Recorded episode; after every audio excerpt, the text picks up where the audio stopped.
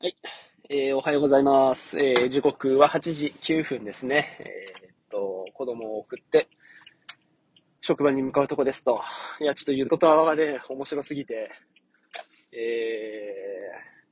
ー、喋り始まるのが遅くなりました。ああ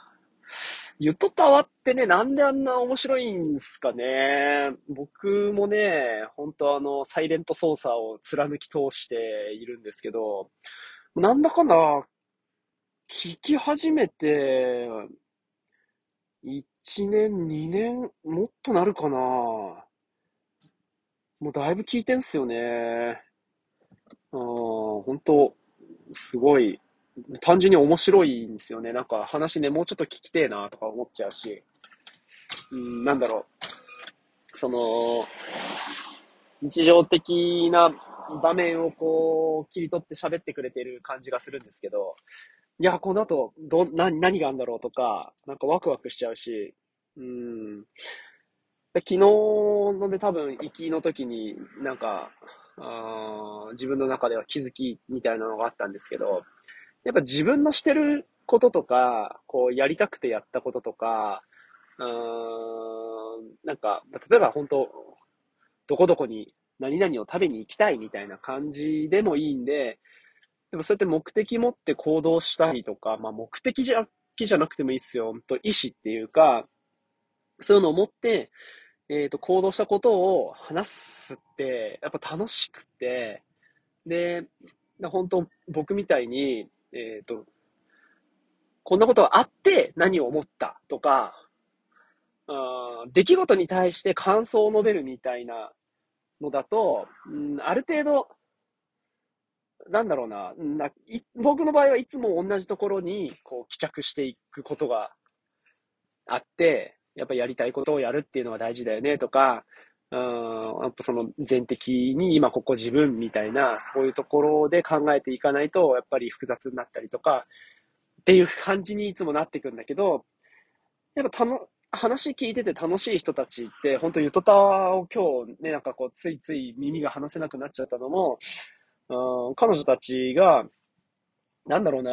こう、やりたくてやってるっていうか、まあ彼女たちも 彼女たちの日常があって、俺と何ら変わらない部分も多くあるんでしょうけど、うん、でも、本当ご飯を食べに行くとか、あなんか、そういう意味じゃ、すごい主主体的っていうか、違うな。喋ってる内容っていうのが、あ自分のしたことっていうのを喋ってるから、楽しいんだろうな。俺の場合は、起こったこと、もう繰り返しになっちゃうけど、起こったことを自分がどう感じたかっていうところに終始してるから、うん。なんかそんな気がするっすね。なんかこれはもう癖になっちゃってるし、うーん。なんか、でもすごいヒントっていうか、こういうふうに、ポッドキャスト聞くことっていうのが、こう自分のコミュニケーションを見直すっていうところにはなってるわけだし、えっ、ー、と、本当ユトターから学ぶことみたいなのはすごく多いし、ファンが多いっていうところも、まあ、その一つの要因として、うん、その人間がしてることっていうのを、こう、切り取って垣間見ることができているっていうところが面白いのかなって。YouTube とかも、まあ全部そうなのかもしれないっすね。人がしてることっていうのを、えー、っと、場面を切り取って見ることができるっていうのはなんか楽しい？だそこで、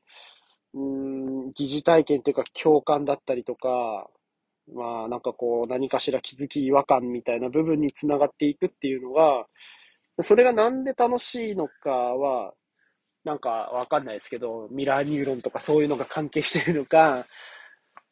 うん、なんでその部分をね、楽しいと思う、まあ人にもよるのか、楽しいと思う人もいれば、そうじゃない人もいるし、それを聞いて実際自分がやるっていうのが楽しいっていう人もいるし、うん、まあ俺みたいに、それを聞いたことでこんなことを感じたっていうのが楽しい人もいるだろうし、うん、ただ、まあ昨日に引き続きなんですけど、やっぱ自分のしてることっていうのを言葉にするっていうのの、この面白さっていうのが、なんか、うん、気づいてしまったなっていう感じがしますし、えっ、ー、と、僕はそういうのがずっと下手くそで、うん、自分のことばっかり喋ってるみたいに思われたり、自分が大好きって思われるのは、俺がこう感じたんだよねっていう話をずっとしてたからかなって。こんなことがあってさ、とかっていうふうに、うん、喋れ、そういうふうな、こう話題の共有の仕方っていうか、うん、詰まるところだから自分で何もしてないみたいな風にいつものところに戻っていくのかもしれないですけど、うん、そういう意味じゃ今回の、まあ、もうずっと繰り返しだな、転職活動とか、こう退職に至るまでみたいなのも 自分で決めて自分で行動してるみたいなのがあるから、なんか、喋れるのかもしれないですね。普段自分が何してるか、ほんとこう、緑の多い街で緑を眺めてるみたいなのも、ただ緑眺めてるだけじゃなくて、この木何の木なんだろうなとか 考えたりとか、なんかそういうのかもしれないな。自分のそういう動きとか行動、動きと行動一緒か？うん、なんかそういうこう情動の、うん、位置が変わるみたいなのを言葉にしていっていると、なんか喋っってる話も面白いのかもしれないななんて思いましたね。あいや、ここね、本当こんな当たり前のことのように感じるかもしれないですけど、うん、これはもう個人的にはすごい大きい気づきな気がしますね。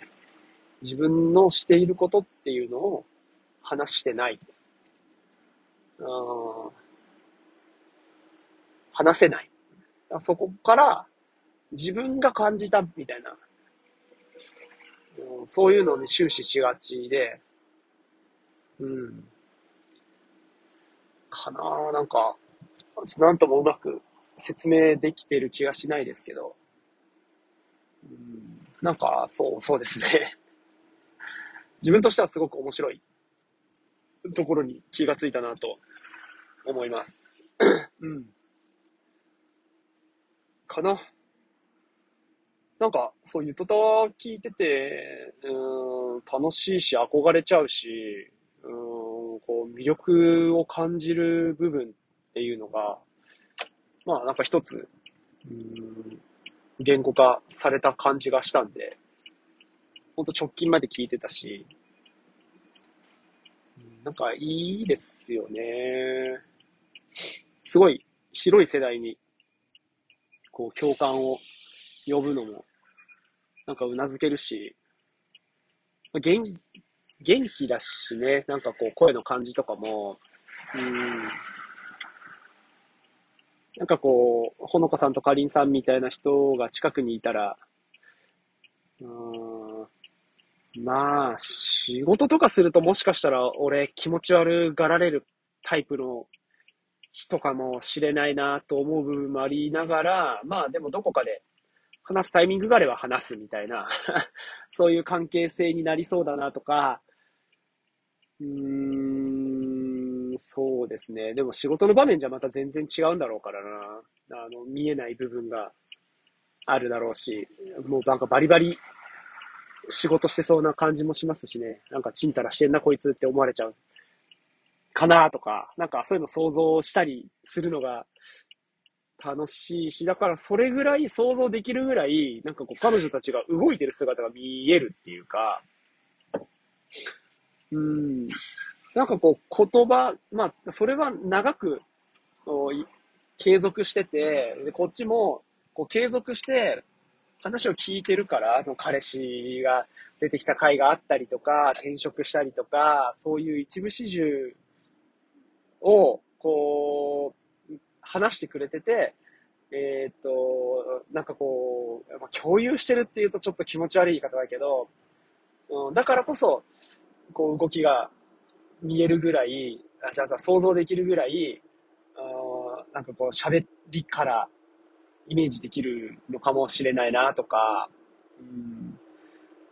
だかもう最初の話に戻ると、だからこそ、僕みたいな、こう、話の内容だと、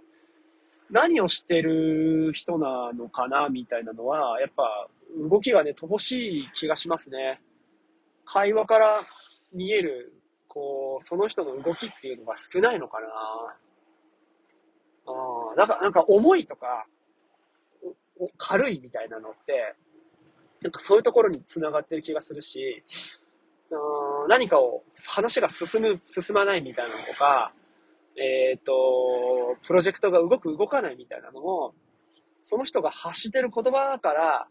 えっ、ー、と、実際に動いてるところが想像できたり、想像できなかったりっていうところで、すごく相手に与える印象が変わるなっていう気がしましたね。うん。なんか、そうだななんかそういうのを、まあ意識してなかなかできるようなもんじゃないのかもしれないけど、うん、まあでもヒントになるのは自己開示だったりとか、えっ、ー、と、こうメタ認知だったりとか、うん、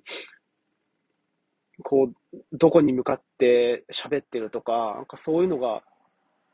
ヒントになってる気がするので、うん、なんかなりたい自分になれるとはずっと思ってるし、そうだと確信してるので、うん。なんか今目指すのは かりんさんとほのかさんみたいな雰囲気なのかななんてね、今朝は思ったりしました。はい。あ、意外に喋りましたね。はい。それじゃあ、今日も爽やかに行っていきたいと思います。ありがとうございます。行ってきます。